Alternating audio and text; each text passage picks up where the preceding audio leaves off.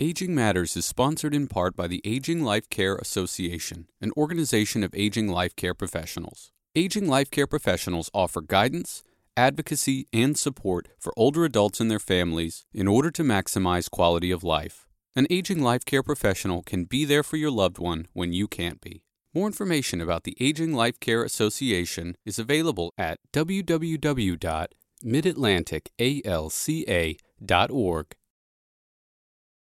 Good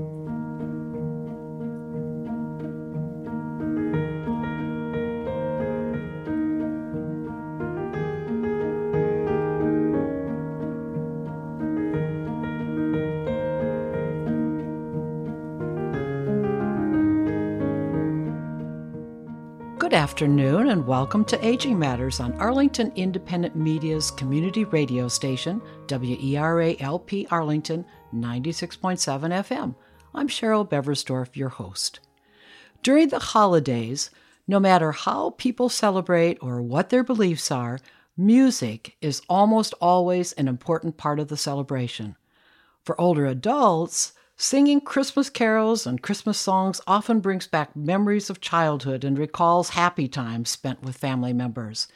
Today, my guest is Maestro Thomas Colohan, Artistic Director of the Washington Master Chorale, choral instructor for Nova Community College, and conductor of the Fairfax Choral Society Symphonic Chorus. Tom will talk about the history of Christmas carols and how they differ from Christmas songs. He'll also discuss the origins of some of the most famous carols and songs, also, which ones are sung most often each year, and why music is universal throughout the Christmas season. So, welcome, Tom Colohan, and thank you for joining me today. Oh, thank you for having me, Cheryl. It's a pleasure to be here. Okay, well, let's get started in talking about carols. When speaking of Christmas carols, what does the word carol mean well, it's interesting. It's such a great and fascinating topic, really. The word carol uh, actually isn't particularly associated with Christmas. It simply means like a sort of joyous, dance like festive song to be sung on any festive occasion. Uh, so you have, there are all types of carols over the centuries, but particularly in the past, uh, that Easter carols, uh, you any kind of song that um, is appropriate to an occasion and festive. That seems to be the sort of key element of it. And dance like it literally means dance in a ring. The, the, old word French is a French word, carole. Scholars think it's sort of unclear where it comes from, but it possibly from the Latin choraula, which literally means dance with a flute. So very much a joyous dance like happy kind of festival type song. Um, and then it could be done for any number of occasions. Uh, think of like um, Over the River and Through the Woods, to Grandmother's House We Go. That is like a Thanksgiving carol. We don't think of it like that. We think of it as a, just basically like a Thanksgiving song, but that would qualify.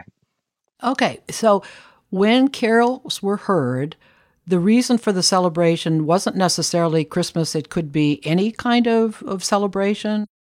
Oh yeah, so there's more. The, there were just all types of celebrations and uh, and all types of um, holidays. So really, the there were a number. This was primarily, if when you sort of look into the research behind this, the looking through Christmas carols, for example, there was these large number of festivals around the winter solstice before this sort of connected to the history of Christmas, and you sort of the sort of four common ones or famous ones, if you will, would be like the Roman Saturnalia festival, um, which was a time of celebration, basically throughout the northern hemisphere, in both Asia and in Europe. Uh, winter was approaching, or depending on how you look at it, the longest day of the year, the darkest night of the year, had arrived at the solstice. And so this was a time of uh, basically relief. There was celebration because everyone knew that the days were going to get longer. And so this time of encroaching darkness and colder and darker was coming to an end. And also, there were a long period of cold months to follow. So frequently, animals that were kept would be uh, slaughtered at this time. And for many populations, this was the only time of year where they had fresh meat. So the animals would be tended to all year, and then they would be slaughtered right at this time of year, so that then you would have the food for the winter months, and you wouldn't have to feed the animals during the winter months. So it's kind of the other interesting thing is that all of the wine and beer that was sort of harvested and made during the year it would take a long time to ferment and it would generally be ready by around this time of year. So it's kind of the perfect time to have a big party, you know, wine and beer and food.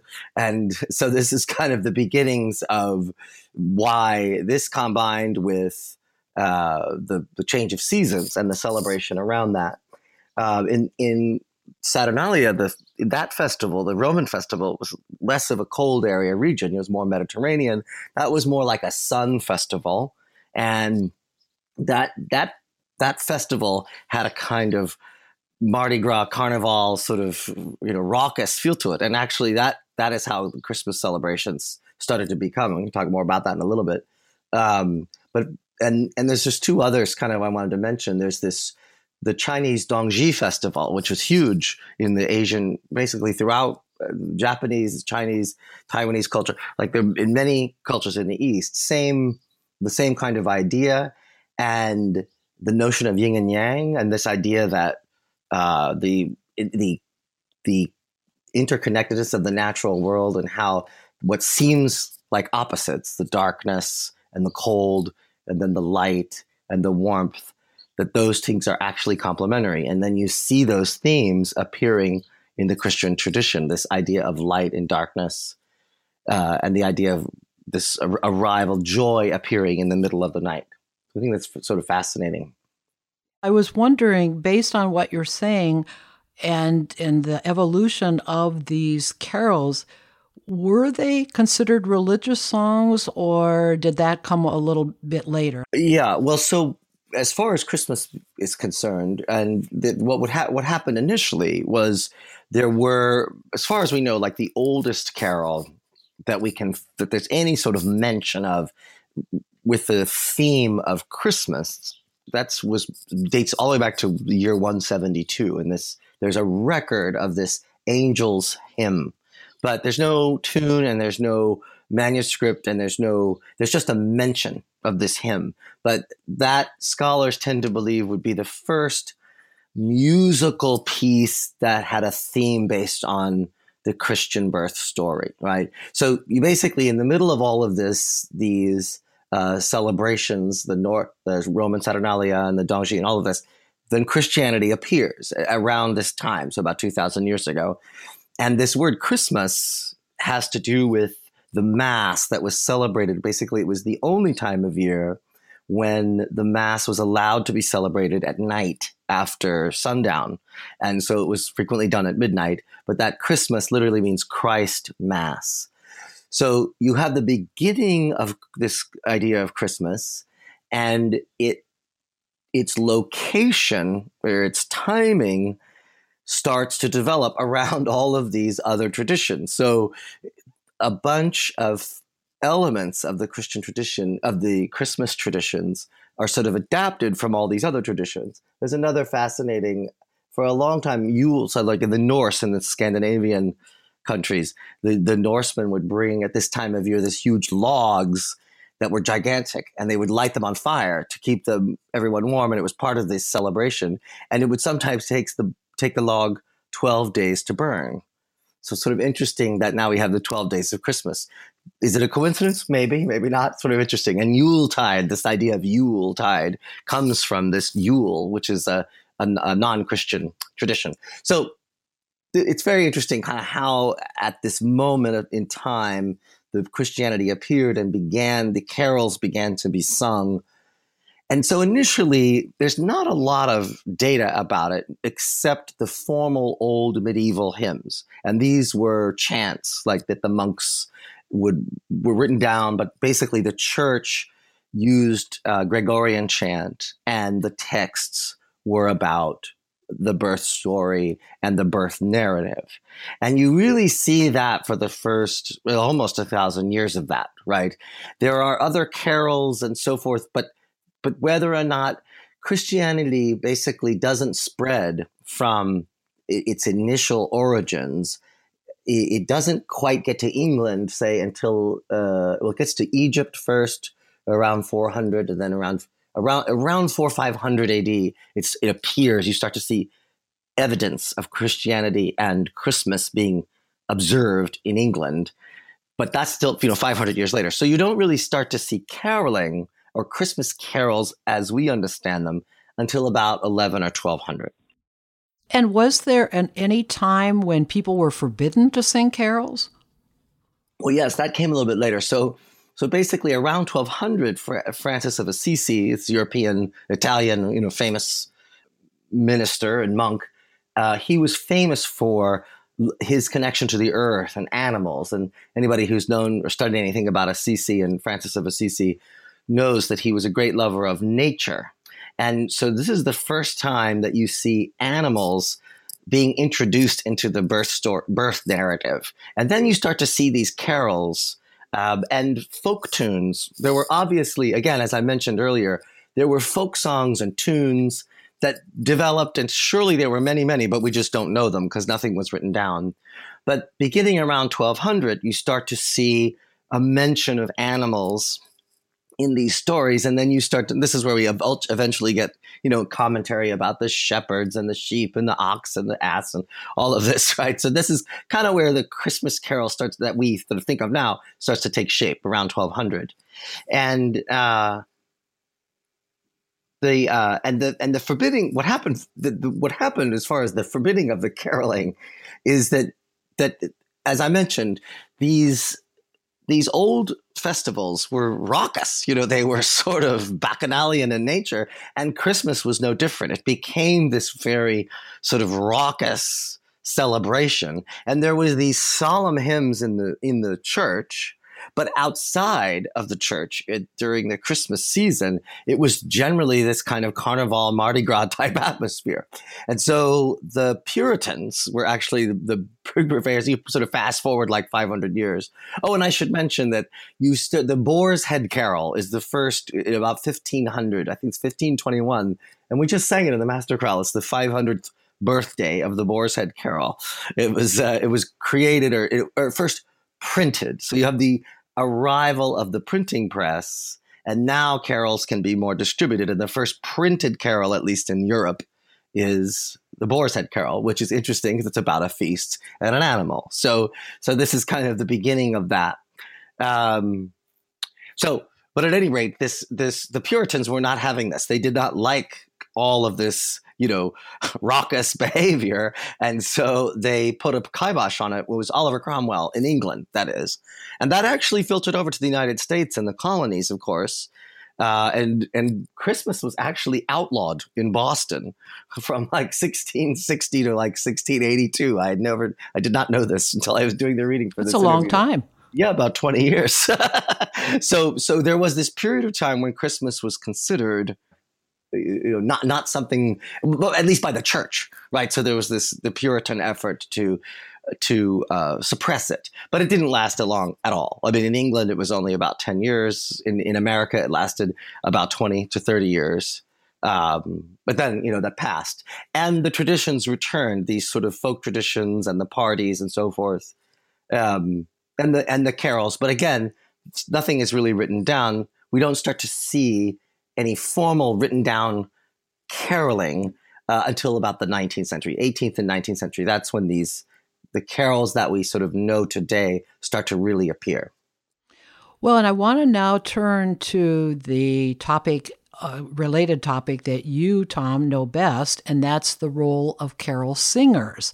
Which, as yes. I was preparing these questions, I noticed that they were also called waits, W A I T S. So, Talk about the role of carol singers. Was that formal? And what was the meaning of the term waits?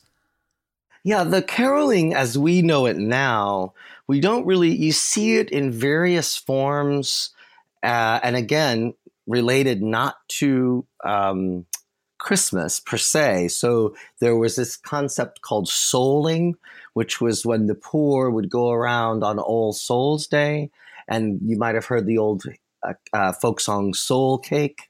And these cakes were things that were made and given to the poor as they would go around uh, to uh, sort of um, uh, to invoke their ancestors. Was, this this tradition grew up in the around the same period in the in the medieval and Renaissance period, and this eventually led to or part is sort of linked you know, much later down the road to like Halloween and trick or treating. So this notion of going around from house to house and asking for some food or some some kind of gift or drink, and this is connected to caroling, where these wassailers going around and wassail is this thick drink. It's like eggnog or was, and you know, same kind of idea. So the origins of caroling are a little bit murky, but we know that by the 19th century we get Christmas carolers in their traditional form, where the the carols have been started. The printing press has been invented by the 19th century. You have the carolers. You have the the carols are starting to be written down and repeated, and now this tradition develops in the 19th century of going house to house. And these waits that simply means the it's it, it refers to the Advent season, which is a season of waiting in the Christian tradition. So you're basically waiting for the coming of Jesus. And the carolers are still going around the neighborhood today. I think that's still a common practice. Maybe not so much during the pandemic, but it certainly was prior to that. Would you agree? Oh, absolutely. America, fundamentally, interesting to when you're doing all this reading, you know, America was established by England. So, so much of our traditions are rooted in English tradition, and uh, certainly the traditions around the, the Christmas holiday. Although there's some very interesting facts about the American Christmas and how it differs. Um, but yes, that's that that caroling is a, was a strong tradition, and still, uh, even in the pandemic, people have still. I know that the Master Chorale we did a little bit of caroling. Uh, we, you know, we stood outside, and we could still do it a little bit because uh, uh because it was outdoors.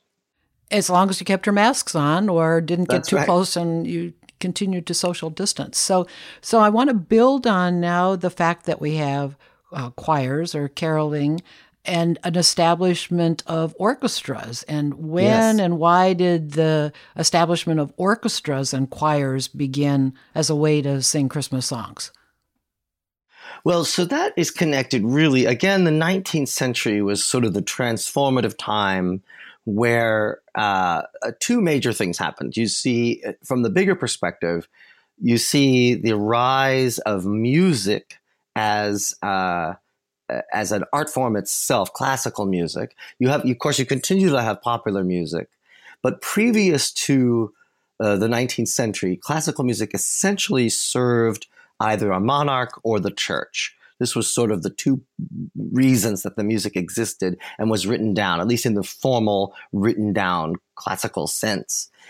And as you get to the period of Beethoven and after, Beethoven was the first or one of the first to say music this, this exists because it's just music and it's it's it's an art form in its own right. I do not need the church. I do not need a monarch to tell me this is important. This is just important. Period.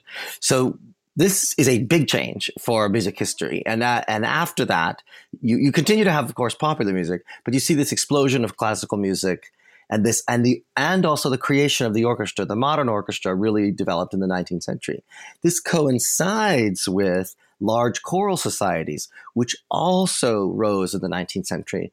So all of these things together um, lead to uh, the the rise of the christmas carol. You start to see caroling happening a lot more and the carols become very popular and enter the consciousness of the public and then as we shift over into the 20th century and commercialism starts to play a role, both sort of in classical and then popular music, um, orchestras begin to in the it's in the 20th century that you start to see orchestras arranging carols and choral groups arranging carols. And then we have this sort of the rise of what would call the modern christmas carol. And this would be lots of fine art music taking poetry and writing new carols. And this this really starts to happen with uh, you know into with with intensity in the 20th century. Um, that's kind of after the appearance of or- the classical music and, or- and orchestras and choral societies in the 19th century. And I would add that in addition, there are now more carols services, and a part of that are the, the candlelight processional and recessional yes. as part of that yes. carol service. Uh, talk more about that. What, how did that come about? Because it seems like it's an addition.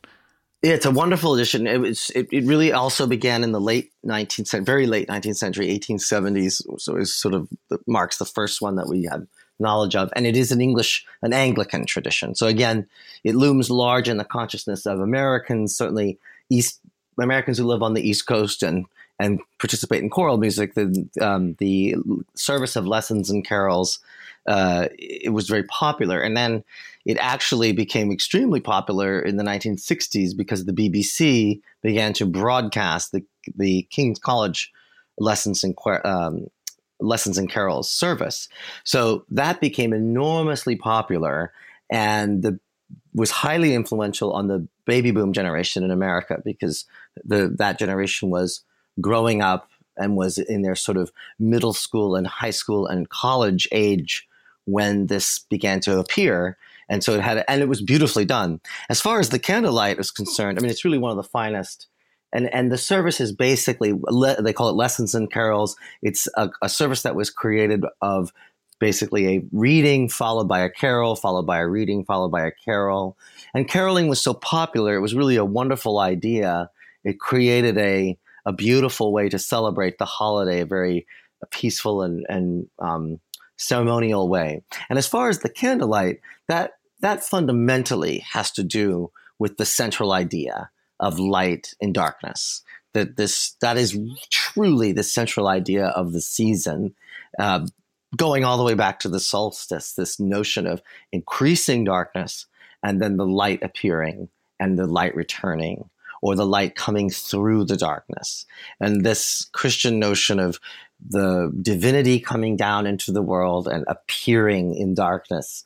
It's a very central idea, and it's connected back to this whole yin and yang, dark and light, the opposites. And you see that many in a lot of the Christian writing and in the hymns and and that's one of the things that makes and we kind of kind of goes on to our one of our it's it's a uh, it, it what makes Christmas carols so interesting. They they are um, they have frequently this bit of sorrow in them. They're they're joyous, but they also have nostalgia and sorrow. We can talk a little bit more about that. It's a fascinating well, and I might add that since I do sing in the Washington Master Chorale with you, Tom, and have sung in previous choirs um, that were that preceded the Washington Master Chorale and participated in those candlelight processional and recessional events, I have to say, I think it was it's so uh, inspirational for the singers, such as mm-hmm. myself, and I know for a fact that it's also very inspiring and uh, nostalgic for the audience as well to sit in that yes. quiet uh, atmosphere and see those uh, candles all around in whether it's an auditorium or a church or whatever. So, yes, yes, yes. It's a wonderful tradition. Okay, well, we're going to take a short break right now. If you tuned in late, we're talking with Maestro Thomas Colohan, Artistic Director with the Washington Master Chorale, and Tom is also the conductor of the Fairfax Choral Society Symphonic Chorus. And you're listening to WERA Arlington 96.7 FM. We'll be right back.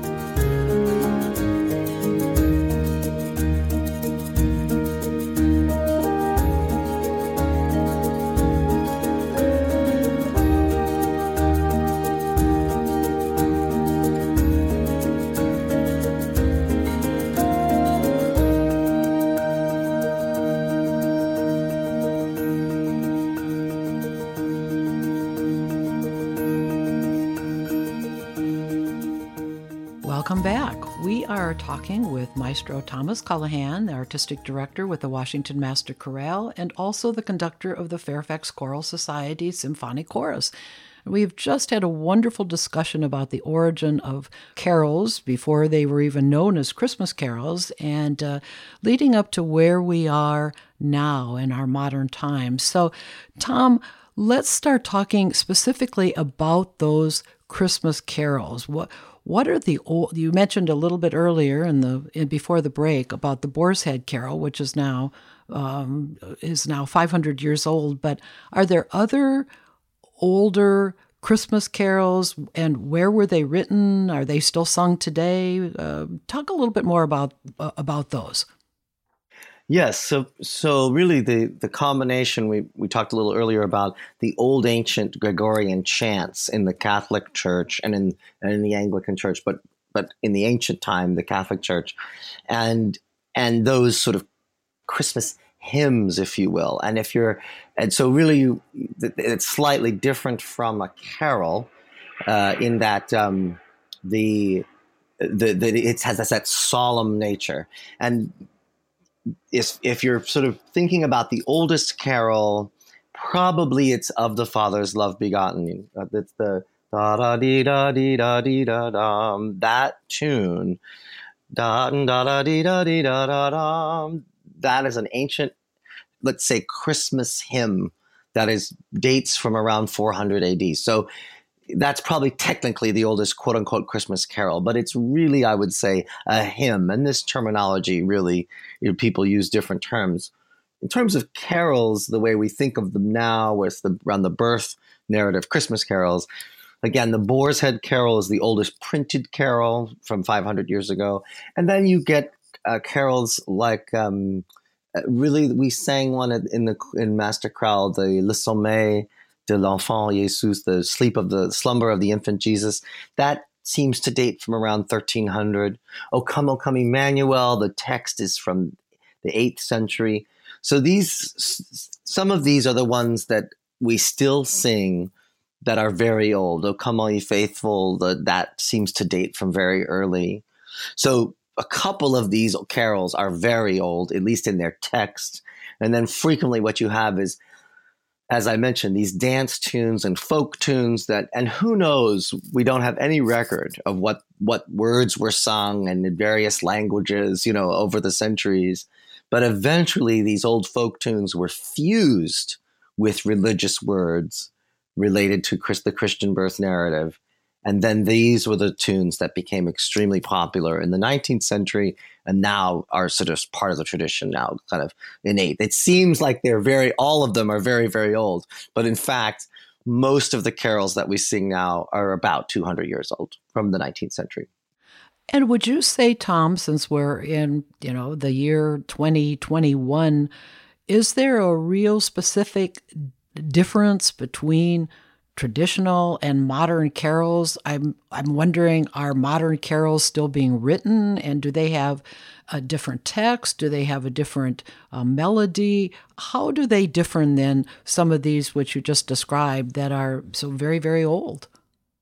Well, certainly the in the modern time now, if you think about it, there's sort of two. I would say there are two periods of real of modern Christmas songs, right? And this is sort of different from the carols. And the principal difference, Cheryl, would be sort of the secular texts versus these Christian texts. So basically, in the 20th century, you begin to see the advent of Christmas songs. And the, some of the most famous ones written in the 20th century are White Christmas, Have Yourself a Merry Little Christmas, um, Jolly Old St. Nicholas, and then uh, Rudolph the Red-Nosed Reindeer, uh, Frosty the Snowman. So, and another thing to remember, and this is very interesting, there was another holiday way back 2,000 years ago, at the same time in the Roman period as Saturnalia.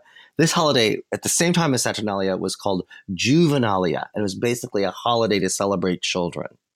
So it's interesting that the, that children feature so strongly now in in contemporary, in, um, all the way up to now, two thousand years later, that that gifts and children are a big part of Christmas. And this is part of why the carols stick with us and why we love them so much. Because what part of what has come about is singing with children. They were sung to us when we were all children and they so there so this this importance of childhood as it relates to Christmas has to do with why these songs mean so much to everyone because of the family the family and friends drawing close together and using these songs and the corporate singing we all remember these things. If you participated in a Christmas tradition, um, you sang these songs and they attach back to your early childhood uh, and memories of being close to the family, which everyone wants to feel. Uh, at least everyone wants to feel a sense of belonging. It's like the nature of being human to belong. And so, whether it was your family or your friends, but these carols tend to evoke that. Um, so, in the 20th century, we get these more popular songs. Actually, Rudolph was written for Montgomery Ward. It was a advertising uh, for for a, for a, for a department store, right? And then in the last 30 or 40 years, you have a whole other set of songs, and these would start with like Santa Baby and Blue Christmas and uh, Mariah Carey's "All I Want for Christmas Is You," and there's a, numerous others. You, there's a, an interesting playlist on Spotify. You can go look and see kind of what Spotify calls the top 25 Christmas songs, and there, there, a few of them are the Christian ones. Uh, but that have sort of bled through, but many, many are um, are the uh, you know the more contemporary secular um, songs even like I saw Mama uh, kissing Santa Claus. Exactly. You've got I saw Mama, Mommy kissing Santa Claus, and um, you know, there's when you know when I, I can take a quick look at the list. It's beginning to look a lot like Christmas. Right. It's the most wonder, wonderful time of year. Jingle Bell Rock, rocking around the Christmas tree. And these are very famous songs now. Let it snow, let it snow. Um, so, so the, these songs have entered into the popular culture. Many were written around the World War II time, and then some, with the exception of a few, there's there's also some newer carols, like for example Mariah Carey. It takes a while for a song to enter the tradition and be sung a lot. Uh, but and that's sort of an interesting thing about the Mariah Carey song. It's probably the most recent all I Want for Christmas Is You, if it's played enough and people sing it enough, then it really does start to enter into the tradition as a, as a song that everyone can sing along to. And I want to talk a little bit more about that in a minute, but I just wanted to step back for a second in connection with your talking. You mentioned earlier about French carol or uh, English carols, and that are Christmas carols as popular in other countries as, say, uh, what we have here? Um, and are there other Christmas uh, carols that are sung, maybe the same ones that we have, or different ones in other cultures? What what, what do we know about that? What do you know about that? Oh yes, well, I mean, there's Christmas and Christianity, of course, has spread all, all over the world. Uh, it represents about thirty percent of the world population. So about 70% of the world population adheres to uh, either other religions, but about 30% of the world population adheres to Christianity. And, and so, it, but, but that 30% is spread pretty evenly across the whole world. So you do have this enormous variety of Christmas songs from all over the world that are um, that you can pick any number of of um, of cultures. Uh, you know, the, the, perhaps the most famous, at least in America, Feliz Navidad is, of course, in Latin America, one of the most famous Christmas carols. that's in Spanish. Um, but there are many others, uh, Scandinavian songs. The in the Asian cultures, uh, has primarily been a translation of Western music uh, into basically so basically the traditional European carols are translated into Chinese and Japanese. And so so you see it that way, but basically every world every country on earth has some form of Christmas carol, but many times the most famous ones like Silent Night and Deck the Hall, these have been translated into languages all over the world because of the way that colonialism spread across the world and Christianity spread across the world, there is a similar tie because the caroling and the Christmas traditions developed around the same time as colonialism. So there's sort of a link there. And the one thing that also strikes me, you, gave examples of more secular Christmas songs, and, and we're going to talk about some more Christmas carols, but when I was looking for the questions that I would ask you, I was struck by the term Christmassy. And I wondered, yeah. you as a, uh, a, a, musician and so familiar with so di- many different kinds of music, what makes Christmas music sound so Christmassy? Yes, if I can yes. use that term. Yes, yes. Well, there's a good article in the Classic FM about this. It makes several good points, and but and I think it really there's sort of three elements to it. Um, one is there has to be a good melody. From the musical elements, there has to be a good melody, like a memorable tune, and that and that that's sort of key for any sort of popular song. But then this interesting element of a, a text that is about nostalgia, thinking about the past, longing to be with your loved ones, or longing to be either the, the joy of being with the loved ones or the longing to be if you're not with the loved ones. This is such a deeply human need. And then connected to that would be the minor keys. So there's usually some kind of minor key, or there's some diminished chords or dissonance uh, is often introduced in a Christmas carol briefly before returning to consonance and joy and peace. So that is actually one of the key elements that sort of runs through a lot of Christmas songs, both modern and you know even Rudolph. He you know his friends are making fun of him. There's like a there's like a, a negative or sorrowful element that then gets resolved. So this is a very interesting. It kind of runs throughout all of these um, all of these Christmas carols. Um, and, and, and this is really what this is kind of these three things having a good melody, having a little bit of mournful minor key dissonance, and then this sort of nostalgia and remembering the past and longing to be with friends you love. These are the kind of elements that make a, a Christmas song a hit, if you will. It sticks over the centuries. And would you say, Tom, that American Christmas music uh, is given all of these various uh, traits that you just talked about uh, is is it different than in most countries? And how talk more about how American Christmas music is promoted here on radio and television and film. Is that different say here than maybe in other countries? Well i would say that in general, the Christmas uh, uh, on radio and television is is um, profitable, right? So this is obviously a, a, a, holiday that is that is useful in in terms of certainly the capitalist societies all over the world, and, and so and in general because Christmas fundamentally started as a European, Western holiday, but has been exported all over the world. Both the religion was exported all over the world through colonialism, but also the music itself. And Western music generally has been exported all over the world with colonialism. So you see for two, for two strains of that.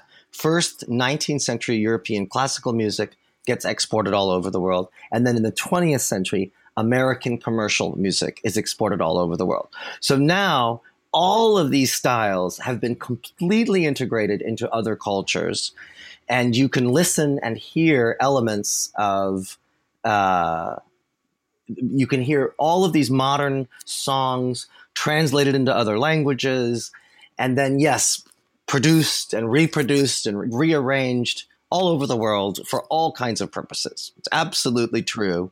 Um, and it, it, brings a lot of joy. It's very interesting in in China, for example, the the the holiday tends to be like treated as like a Valentine's Day type holiday, and Santa comes around, and the elves are all um, young women. And so it's like, and it's called Santa and his sisters, basically. And lots of young, it's a time in China's Chinese culture when young people go on dates and it's kind of romantic. Uh, so it's slightly different from like the Chinese New Year, which comes a little bit later and is sort of more important culturally to the Chinese. So Christmas in that way becomes somewhat like St. Patrick's Day here for in the United States. It's like a time for you know funny hats and a few, but not not not so central to the culture, if, if that makes sense. So it's very interesting how that works. But in all of those cases, the Christmas songs, you know, are, are being the carols are being used, you know, in every language, in every culture, and filtered filtered through that culture's own music. The other thing that strikes me, and you know, since Aging Matters is about older adults and, and targeted to that audience and their families, the one thing that strikes me is, is that people are more likely to know the words to all these Christmas songs and they can sing them when they hear them on radio or television or or see them in a film. Uh, would you agree? Why do you think that's that's the case? Oh, that's kind of a simple answer actually, and it's repetition. People learn by repetition. And the Christmas canon, the set of Christmas songs that we know, uh, it's the only set of songs that we sing every single year. And we specifically, we learned them when we were children, which is also a time of strong neurological development. So it is, there's no wonder that because we learned them when we were children, we sang them when we were children, and we repeat them over and over and over again throughout our lives, we know all the words. It's, it's kind of the main reason. Plus, uh, well, that's kind of, that's certainly the main reason everyone knows the words. Well, I wanted to spend the rest of the this interview talking about uh, the Christmas carols that are considered the greatest of all time. You mm-hmm. you mentioned a, a little bit earlier, and there are probably so many different lists, but to in the work that you've done and, and studied, which ones are the, are considered the greatest of all time, and, and how is that distinction determined? Well, you know, this is highly subjective, right? Uh, in terms of the greatest of all time, it really ends up being a combination of simplicity and popularity, uh, good construction. So, the f- most famous Christmas songs tend to be well constructed with a good melody, a good text that's simple but well written and has a simple message to understand. And generally, um, these, this combination of things leads to a memorable carol. And it goes also back to childhood. And these, it, what's interesting about this, about the greatest Christmas carols of all time, is that they are both religious and non religious. There's a sort of intersection so it doesn't seem to have to do with religion. It has more to do, or not religion. It has more to do with um, how the how well the song is made, and also I do think this link between childhood and what what a song that a child can sing and enjoy and understand. And so, if the song is simple enough but profound, that's pretty much I think the distinction. A combination of learning something that a, a child can learn, but is profound in its meaning and also well written in its in its musical form. Well, I would be remiss if I didn't ask you about Silent Night because I think that is really the the carol that we hear about the most and in fact in again as I was preparing these questions I read that Silent Night is the most recorded of all Christmas carols. And, and why, why is that, Tom?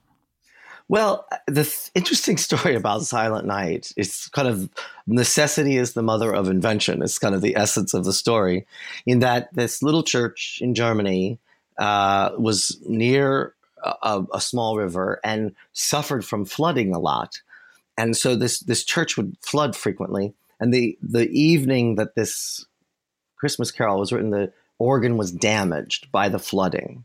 And so the priest of the, the little local priest, he had written this poem. And there's two sort of elements. There were the, the Napoleonic Wars had occurred or had just occurred, and but had come to an end.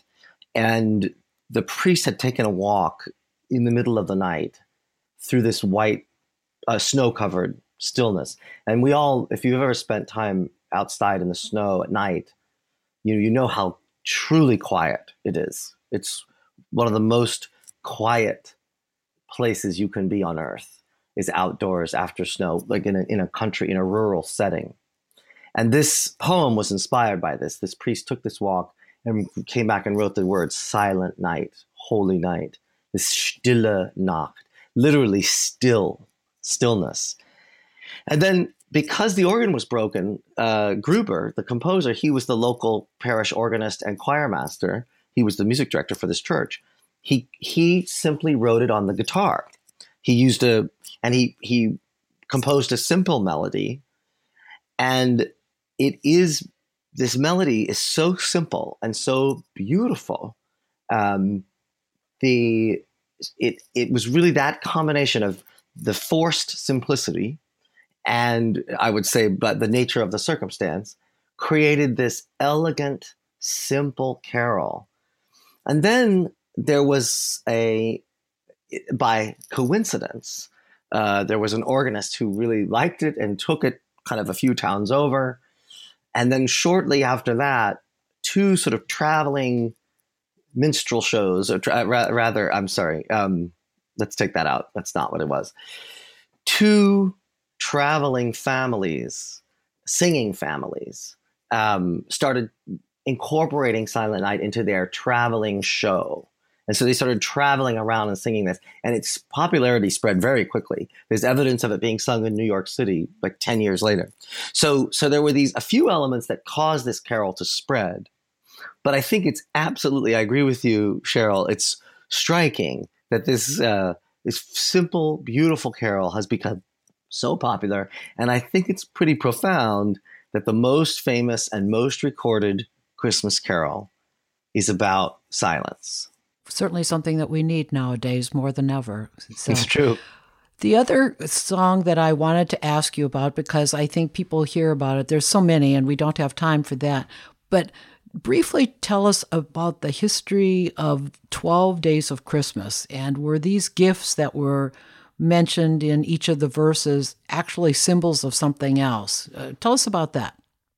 Well, there's a lot of sort of speculation about that, and uh, but really, the Twelve Days of Christmas it appears for the very first time in a children's book um, uh, called Mirth Without Mischief. Uh, it was in, in, England, but it's referencing a French king and uh, sort of songs from a French king's celebration. And it is very likely a childhood, what was called a memory and forfeit game, which is very much like, oh, you have to remember all the list, like it's kind of a game. And if you don't remember, if you forget, if you mess up the list, then there's some kind of forfeit. So this is, these are very common games in the 17th, 18th, and 19th century. And the birds and all of the many, many birds in the first part of it. So it really very likely is simply a children's song. And it uh, again, that's a classic example of a carol where there's animals mentioned and it's sort of fun and memorable and festive. And yes, there has been speculation that these words mean something else, and it's possible that um, various that the Christian religion was people have speculated about meaning, but there really is no evidence that it is anything more than a simple carol as as it is, you know, just a fun, lighthearted carol with uh, with no sort of behind meaning behind it. Well, one thing I, I wanted to ask you before my last question is that is there any reason why Christmas carols and songs aren't sung other times during the year, that it's so specific? Yeah, I think it's mostly association. In other words, that, that we remember uh, and use them at a particular time of year, and we associate that time of year uh, with you know certain things food and family and all of this. And so there's something about doing them not at that time of year that um, i know there's a i don't know i think the word is tradition. It has to do with why we honor traditions. Um, it's, it's a little bit of a human psychology there. I think it's sort of an interesting point why we don't do it but I, it's something it doesn't seem to resonate. Like in the summertime we don't want to sing a christmas carol right for some reason like we want to wait till Christmas. There, perhaps it has to do with its specialness and keeping it special. Uh, there's sort of something about that, cherishing it and putting it, you know, only using it at a certain time of year to keep it in a cherished position. That might be subconscious. I'm just speculating about that. Well, and then the final question, Tom, is given the fact that we've been and are still in this pandemic. And last year we could hardly do anything. And the good news is we've had a chance for to have uh, performances of, of Christmas music. In your view, why has it been so important for choirs and people to sing together again this year, even if we had to wear masks? Well, I think that really goes to corporate singing overall. Corporate singing, by that I mean singing as a corporate body, as one body. You know, the, the idea of sing along and singing together is something that we do, we're doing less and less in modern life. Although you still see it in popular rock concerts and so forth, there is an innate human need, an innate desire to be a part of a community, to be connected, and when you sing, your, your voice creates vibration in the air, and your vibrating air joins other voices who's creating the vibrating air. And everyone is, there's a literal feeling of good vibration, a good, a, a deep connection, a deep sense of belonging that happens when people sing together. And I think it's so innate and so important that people long for it. And Christmas caroling is one of the final things that we all still do. We're all still willing to sing, and the songs we all basically know. So it's one of the last things in sort of general in the general culture that people share, and we're desperate to gather together and have something that we can all share and celebrate and enjoy and and that's why we do it and that we must do it even masks or no masks is sort of irrelevant because we have to do this corporate singing. We have to sing together and celebrate our common bond and the joy of family and home and hearth and friendship loved ones human connection and the sense of light in the darkness this idea that we can be that the darkness actually leads to light that it reveals light. We cannot see light without darkness. And so this this is what the the carols kind of teach us.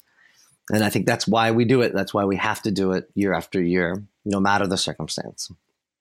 Well said, Tom. And I want to thank you, Maestro Thomas Colohan, Artistic Director with the Washington Master Chorale, and also the conductor of the Fairfax Choral Society Symphonic Chorus, for joining me today. Now, if you want to learn about Aging Matters, you can visit our website, which is agingmattersonline.com. And there you can access all the Aging Matters radio and TV show content and also the Aging Matters podcasts, which are posted on Apple and Spotify. Aging Matters is produced in association with Inkmouth Media. And to learn more about that company, visit inkmouthmedia.com. Thank you for listening to Aging Matters today. And I want to wish all Aging Matters listeners a very, very Merry Christmas to all of you and to your family. Please stay safe and healthy and enjoy a very wonderful Christmas together. And always remember age is just a number, not a label. I'll be back again with you next week.